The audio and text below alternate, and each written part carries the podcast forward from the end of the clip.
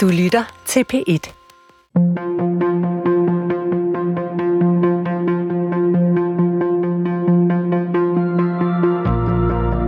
Hvad kan vi bruge en næsten 2.000 år gammel samling tekster til?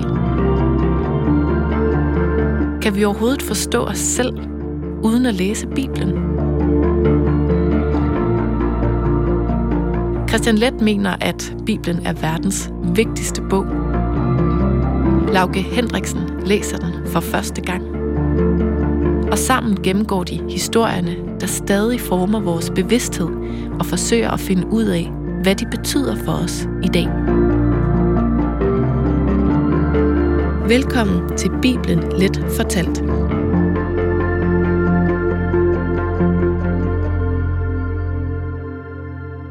Noahs ark. Christian, vi skal snakke om en af de mest kendte og vildeste historier, fortalt fra både øh, pussenusset børnehistorie til den værste undergang af dem alle sammen. Ja, det, det, det må man virkelig sige. Nords Ark er en af dem, hvor, hvor man nærmest, det er lidt ligesom at høre en Greatest Hits-plade. Øhm, før man sætter den på, tænker man, åh, jeg kender det alt for godt. Men så er det jo også, som det tit er med god musik, at når man så først går i gang, så er der altså en del mere at hente. Og så er det her, vi får introduceret ideen om, at menneskets synd er skyld i naturens kollaps som en Guds straf. En idé, vi altså stadig bærer rundt på i dag.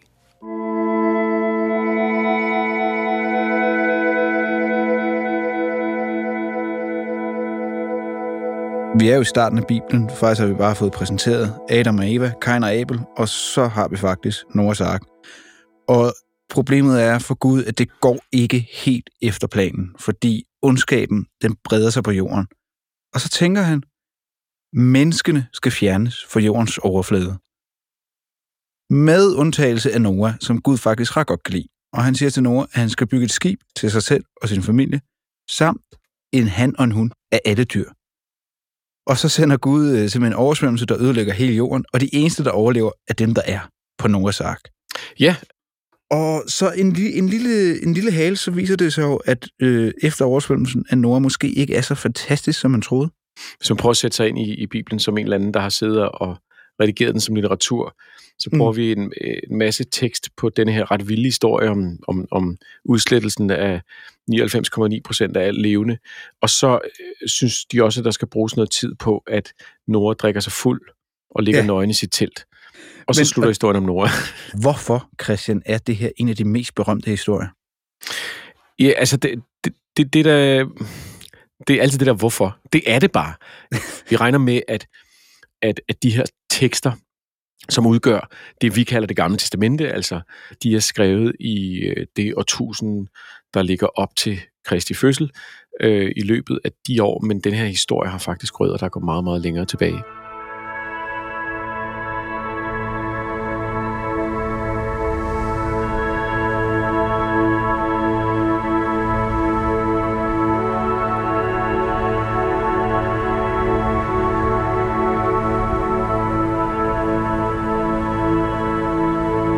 Første Mosebog, kapitel 6. Da menneskene begyndte at blive talrige på jorden og fik døtre, så Guds sønnerne, at menneskedøtrene var smukke. Blandt dem tog de sig alle de koner, de havde lyst til. Dengang Guds sønnerne gik ind til menneskedøtrene og fik børn med dem, men også sidenhen var der kæmper på jorden. Det er heltene, navnkundige mænd fra el gamle dage.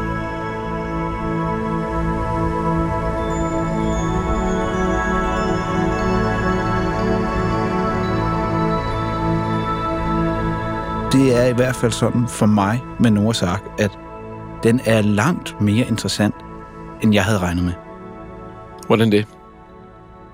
Jamen for mig er det, som er mest spændende, faktisk ikke hverken øh, byggelsen af Noahs Ark eller oversvømmelsen. Det er faktisk det, der ligger før, det, der ligger til grund, og det efterfølgende. Og det, der ligger før, det, der ligger til grund for, at det hele skal at der er Nora skal bygge sin ark, det er jo simpelthen, at Gud han tvivler på sit eget skaberværk. Og det synes jeg er helt vildt interessant. Skaberen fortryder sit skaberværk. Ja,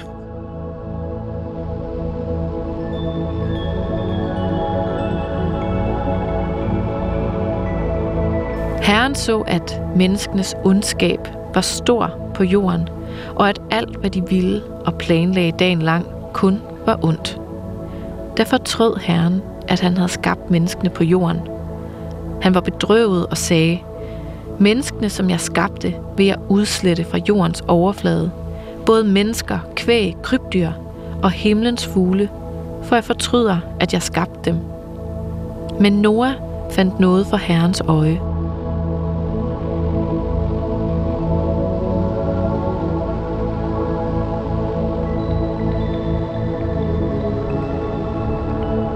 I løbet af, kan man sige, hvis man nu så øh, det gamle testamente som en roman, og hvis man nu så, mm. der, der er mange karakterer i den roman, hvis vi nu så Gud som en af hovedkaraktererne, hvilket er en lille smule blasfemisk at sige, øh, så kan man sige, at han er en karakter, der gennemgår en udvikling.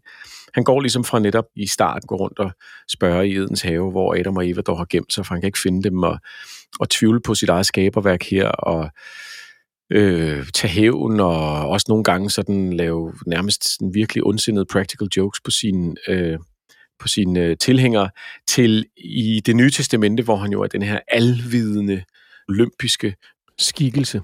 Er det en person? Er det en, er det en energi? Er det en, Ja, ånd, eller hvad er det en, en ånd? Og så videre. Ikke?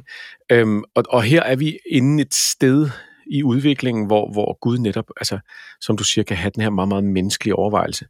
Øhm, Mm. så, så, så Noahs Ark er på en eller anden måde et utroligt godt eksempel på, at vi kommer til Bibelen med de her holdninger, blandt andet om, at, at, at Bibelen som sagt er fyldt med moralske fortællinger, som fortæller, som, som hjælper os med, hvordan vi skal leve vores liv, og at den er ufejlbarlig, og at den er hellig, og at den altid har en, en, en ekstra mening.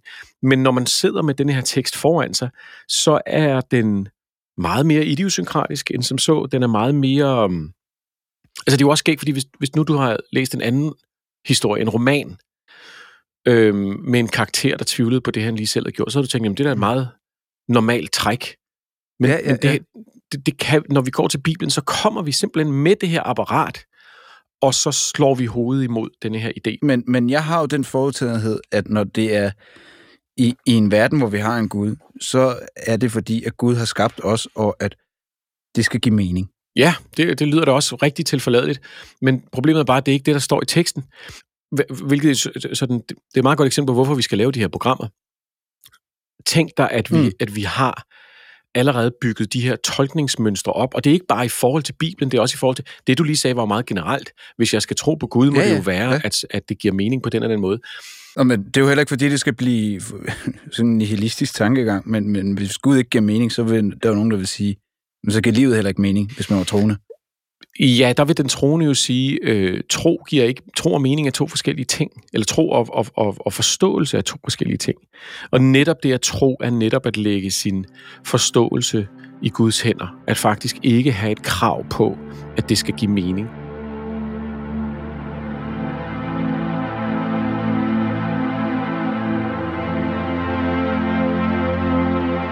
Første Mosebog, kapitel 7. Så gik Noah sammen med sine sønner, sin kone og sine svigerdøtre ind i arken for at undslippe vandfloden. De rene dyr og de, der ikke var rene, og fuglene og alle krybdyr på jorden, kom par for par til Noah i arken, han og hun, sådan som Gud havde befalet Noah. I 40 dage kom vandfloden over jorden. Vandet steg 15 alen over bjergene og skjulte dem.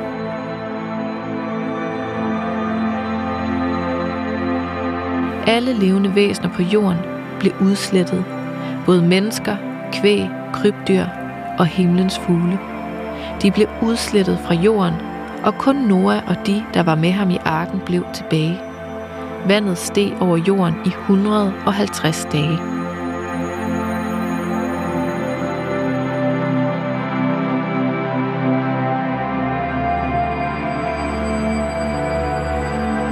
Første Mosebog, kapitel 8. Efter 40 dages forløb åbnede Noah den luge, han havde lavet i arken, og sendte en ravn ud. Den fløj frem og tilbage, indtil vandet var tørret bort fra jorden. Så sendte han en due ud for at se, om vandet var forsvundet fra jordens overflade. Men duen fandt ikke et sted, hvor den kunne sætte sig, så den vendte tilbage til ham i arken, fordi der var vand over hele jorden. Nora rakte hånden ud og tog den ind til sig i jakken. Han ventede syv dage til og sendte så duen ud af arken igen. Ved aftenstid kom den tilbage til ham med et frisk olivenblad i næbet. Og så var Noah klar over, at vandet var forsvundet fra jorden. Han ventede syv dage til og sendte så duen ud, og den vendte ikke tilbage til ham igen.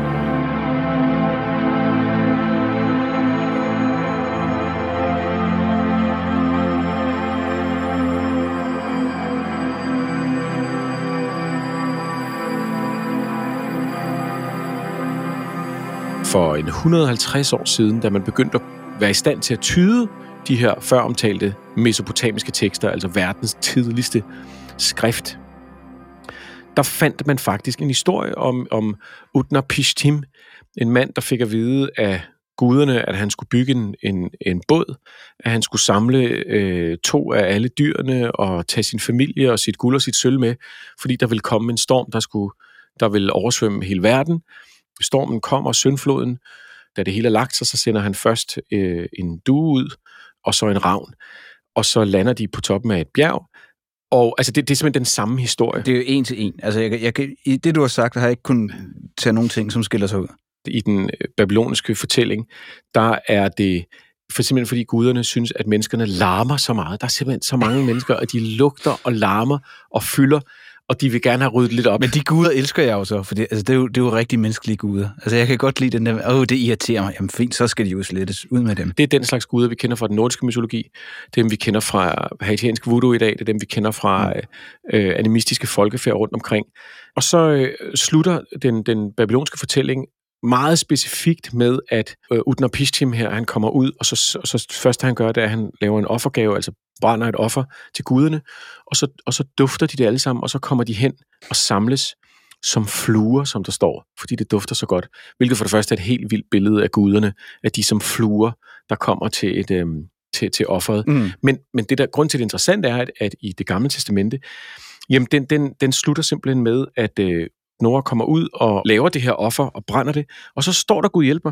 Da Herren indåndede den livlige duft, sagde han til sig selv, Jeg vil aldrig mere forbande jorden på grund af menneskene, som kun vil det onde fra ungdommen af. Altså, vi snakker om, at Gud, altså ham der med stort G, han ja, har en ja, ja. næse, og synes, det dufter simpelthen så godt, det der mad der. Her bliver det til, bliver det brugt til at retfærdiggøre denne her pagt. Og det er derfor, jeg tror, at den her historie, den, den ligger lige her. Jeg vil aldrig mere udrydde alt levende, sådan som jeg nu har gjort.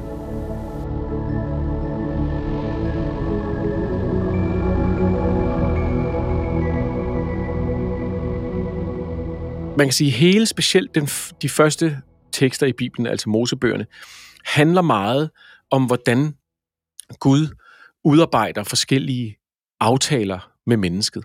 Og det, mm. det, det handler den om, fordi man skal huske, det er ikke for det første ikke skrevet til kristne, for det andet er det heller ikke skrevet til en religion, der skulle spredes ud til resten af verden. Det er ikke skrevet som noget, der skal overbevise folk. Det er det skrevet til et folk, altså jøderne, som havde en meget, meget radikal idé om, hvem Gud var, og hvem de selv var i verden. Hvor, hvor, hvorfor, har det, hvorfor har det været anderledes for dem?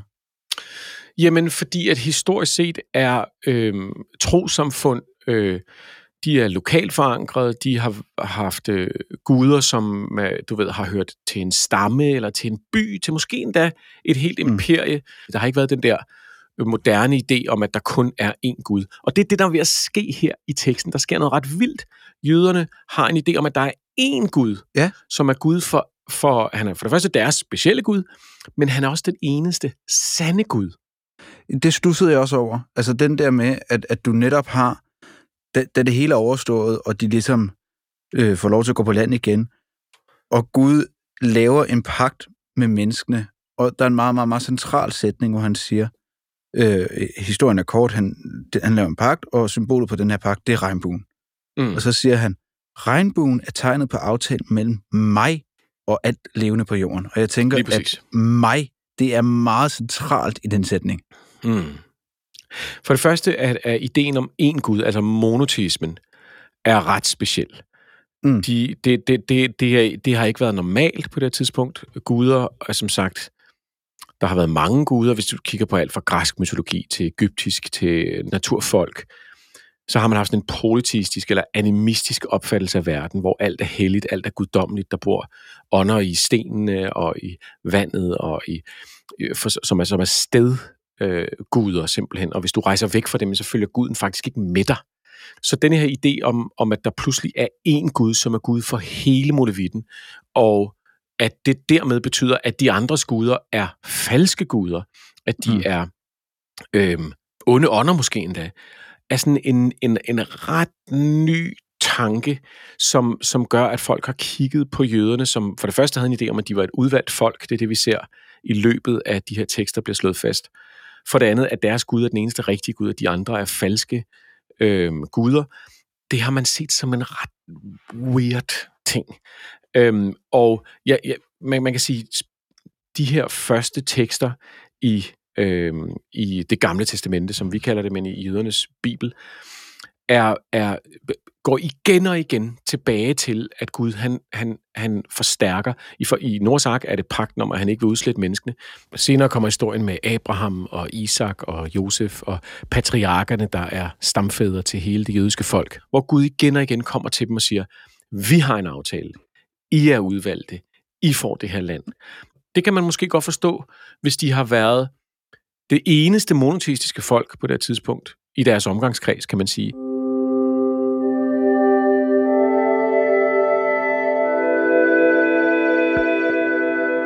Men en anden interessant ting med, med den her Gud, fordi at den eneste, som Gud jo vælger så at sige skal overleve, var min tese, men det er jo fordi, han er så fantastisk god, men, men der er jo sådan en, en krølle på den her hale, som øh, den klassiske historie, som jeg kendte, og det var jo øh, efter de gået land.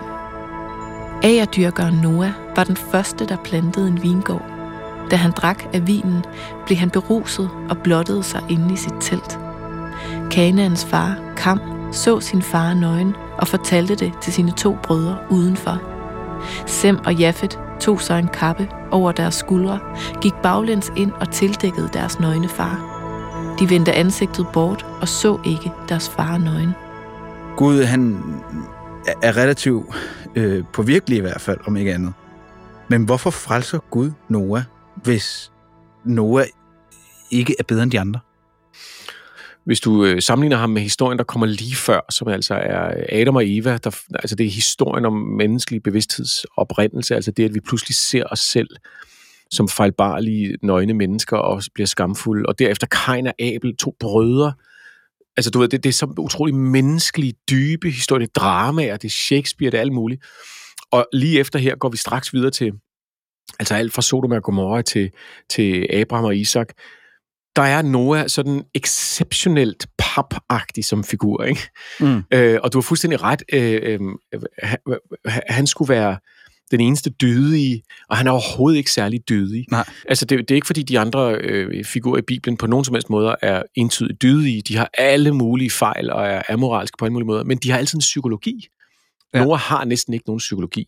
Altså indtil Nej. videre ser vi, at han er en fyr, der siger, okay, han bygger en båd, hvor jeg blev fuld, du ved, altså du ved, det er, sådan, det er ligesom det, vi har af, af, af psykologi på ham. Så måske er spørgsmålet, hvorfor Noah egentlig det forkerte spørgsmål, fordi at han ikke er en karakter, eller han er ikke et menneske. Han er måske mere en eller anden form for altså, arketypisk stedfortræder, der skal repræsentere mennesket i denne her øh, pagt.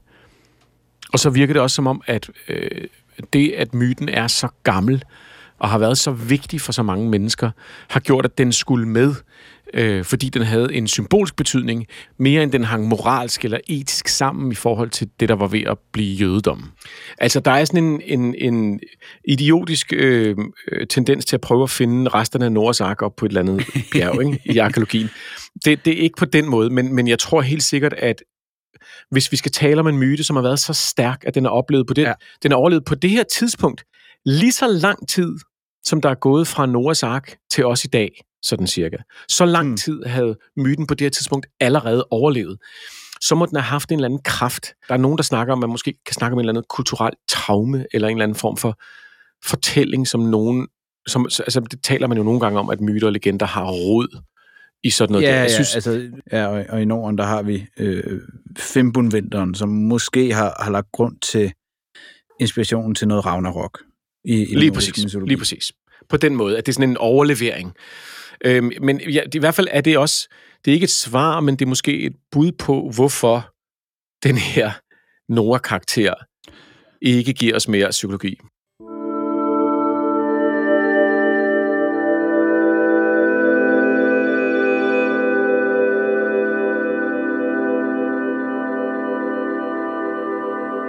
Hvorfor er det her overhovedet relevant at gå tilbage? En ting er den sådan arkeologiske leg.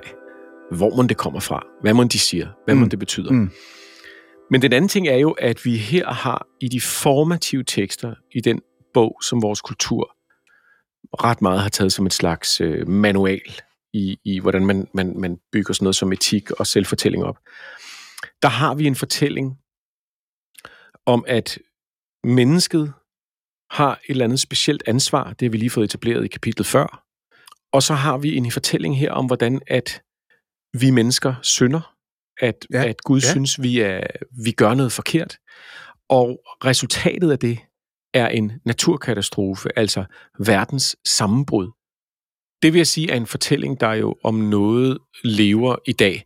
Det, der er interessant ved det, er, at den moralske fortælling, det er, at vi mennesker øhm, hvad kan man sige, formøbler vores ansvar, at vi synder mod Guds skaberværk, som altså er den jord, vi bor på, at det resulterer mm. i en form for straf, eller at vi er troet med udslettelse. Så er det vores ansvar, altså er- er det tilbage, at det skal være vores, altså ideen er, at vi har et specielt ansvar over for jorden, hvis vi er naturens forpagtere. Du, du kan se på den måde, vi taler om, om, om sådan noget som klima og, og øh, hvad hedder det, øh, global opvarmning og så videre. En ting er at snakke sådan rent konkret videnskabeligt, hvad det er, der sker, Ja, ja. og hvordan det forholder sig. Det er ligesom, der, der, der har jeg ikke noget at indsige. Det er jo videnskab. Der, der er ikke noget Ja, at ja, ja. diskutere.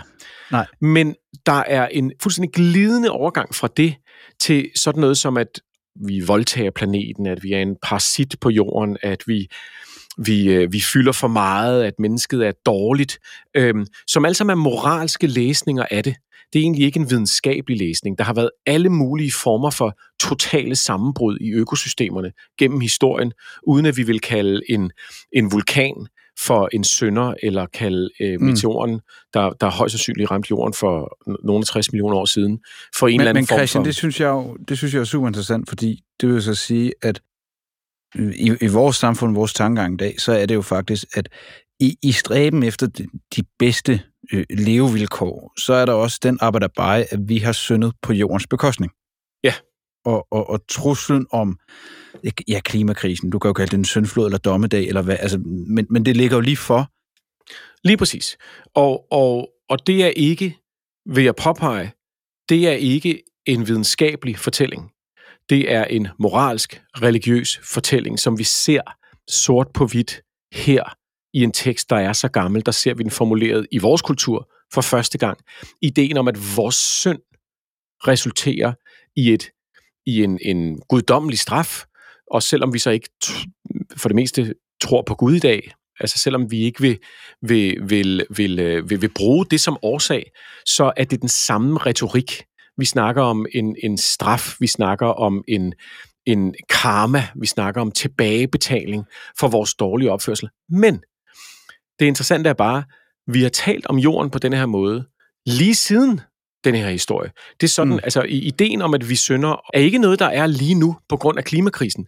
Den måde at tale om det på, altså i de her moralske, spirituelle termer, det ser vi op gennem middelalderen, vi ser det i renaissancen, vi ser det før det, vi ser, hvordan man, ser, man, man, man tyder varsler i naturen, at når høsten er slået galt så og så mange år i træk, så er det menneskets opførsel på jorden, som gør, at Gud straffer os. Det vil sige, vi, øh, der er en amerikansk sociolog, der hedder Michael Barkun, der taler om, at, at, øh, at øh, klimaaktivismen, ikke klimavidenskaben, klimaaktivismen har overtaget en retorik.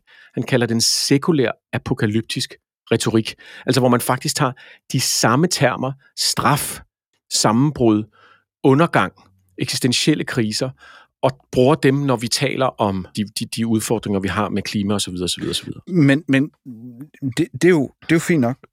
Øh, men hvordan delen kan vi tænke det her anderledes? Fordi hvis det er noget, der er gennemgroet fra flere tusind år siden og til nu, og jeg kan ikke i mit hoved se, hvordan vi ikke har et ansvar for jorden. Altså, mm. At, mm. at det ikke er vores skyld. Det, det er jo virkelig en interessant formulering, du kommer med der, fordi du, du, du kobler det ene begreb, at vi mennesker har et ansvar, hvilket er logisk ifølge øh, ja, netop videnskaben og ifølge sådan en, en, en nøgtern øh, analyse af, hvor vi står. Vi mennesker har et kæmpe ansvar. Øh, vi bliver nødt til at ændre vores adfærd. Vi bliver nødt til at øh, gøre en masse tiltag for at kunne møde den klimaudfordring, vi står i, øh, som vi selv har været med til at skabe. Øh, og så skyld, som jo øh, lyder ens, og det er måske en af hovedpointerne i det her, de, de, de bliver forvekslet ind i vores hoveder, øh, men det er faktisk to forskellige ting. Det ene er logisk, den anden er moralsk, eller etisk, eller spirituel måske. Øhm, og, øh, og jeg synes, spørgsmålet er virkelig godt, øh, fordi hvordan kan vi tænke udenom det, vi tænker med? Der er en amerikansk, nej, en undskyld, engelsk historiker, Tom Holland, øh, som hedder det samme som ham, der spiller Spider-Man, som, som, som taler om, at det er... At, at, ja, han kan at, virkelig meget, kan jeg høre. Ja, lige præcis. At vores kultur, vores kristendommen er ligesom støv i luften, som vi hele tiden indånder. Vi kan simpelthen ikke få øje på det, fordi partiklerne er så fine. Et andet godt billede er, at det er, det er ligesom, vi er ligesom en fisk, der svømmer rundt i det vand. Så det vil sige, det er ikke engang sådan noget, vi lige kan tænke os udenom. Det er med det, vi tænker os selv i verden. Øhm, jeg vil jo mene, der er jo alle mulige, og det er også derfor, der er alle mulige gode ting og negative ting ved det. Det her det er ikke en bedømmelse som sådan, men jeg tror, at hvis vi bliver klar over det, hvis vi netop gør det, som vi prøver at gøre i det her program, finde ud af, hvordan utrolig mange af vores tankemønstre er baseret på noget stof og nogle, nogle, nogle, nogle koder, som vi kan spore ret klart tilbage til religiøse tanker, så bliver vi i hvert fald klar over det. Det betyder nok ikke, at vi kan tænke ud af dem, men det betyder, at vi, når vi prøver at forholde os til sådan noget som klimavidenskab, vores, hvad vi, hvordan vi kan møde den klimaudfordring, der er, hvad det er for nogle ting, vi skal gøre bedre, at vi, når vi så bliver overvældet af den tanke, der hedder, det er en synd, vi har gjort noget forkert, at vi føler os skyldige. At du og jeg for eksempel føler os skyldige for noget, der alt andet lige er totalt ude af vores, øh, øh, kan man sige, kompetenceområde, eller du og jeg, forstår du, hvad jeg mener, som enkelte mennesker, har jo mm. ikke den mulighed, men med denne her religiøse følelse, føles det som et personligt ansvar. Det føles som en personlig skyld. Hvis vi bliver klar over det, så kan vi i hvert fald, når vi bliver overvældet af det, sige, ah, det er den der tanke.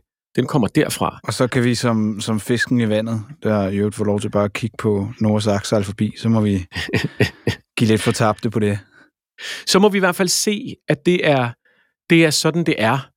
Og mm. måske bliver det nemmere at håndtere. Mit, min, mit håb er jo, og min tro, øh, tro, jeg tror faktisk, at jo mere klar vi over det her vi bliver, jo mere nøgternt og rationelt kan vi forsøge at møde sådan noget som klimaudfordringen, og ikke blive overvældet af vores tanker som syndere, øh, ødelægger af Guds skaberværk osv. osv., selvom vi bruger nogle andre termer om det i dag. Jeg tror faktisk, at vi kan blive bedre til at møde de her ting, ved at blive klar over, at vi også tænker, som vi gør på grund af vores øh, kristne kulturarv.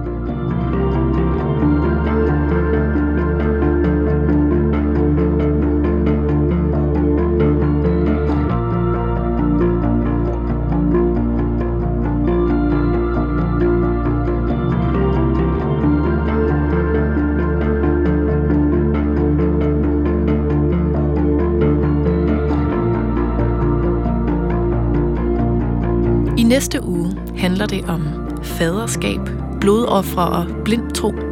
Abraham offrer næsten sin eneste søn Isak til Gud, fordi en stemme siger, han skal gøre det. En tekst, der har undret troende i næsten 3.000 år.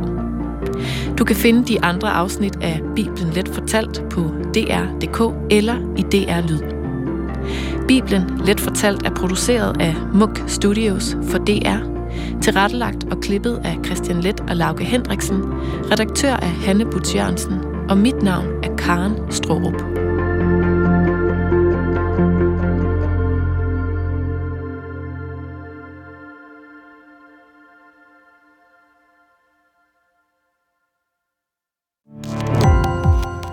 Gå på opdagelse i alle DR's podcast og radioprogrammer. I appen DR Lyd.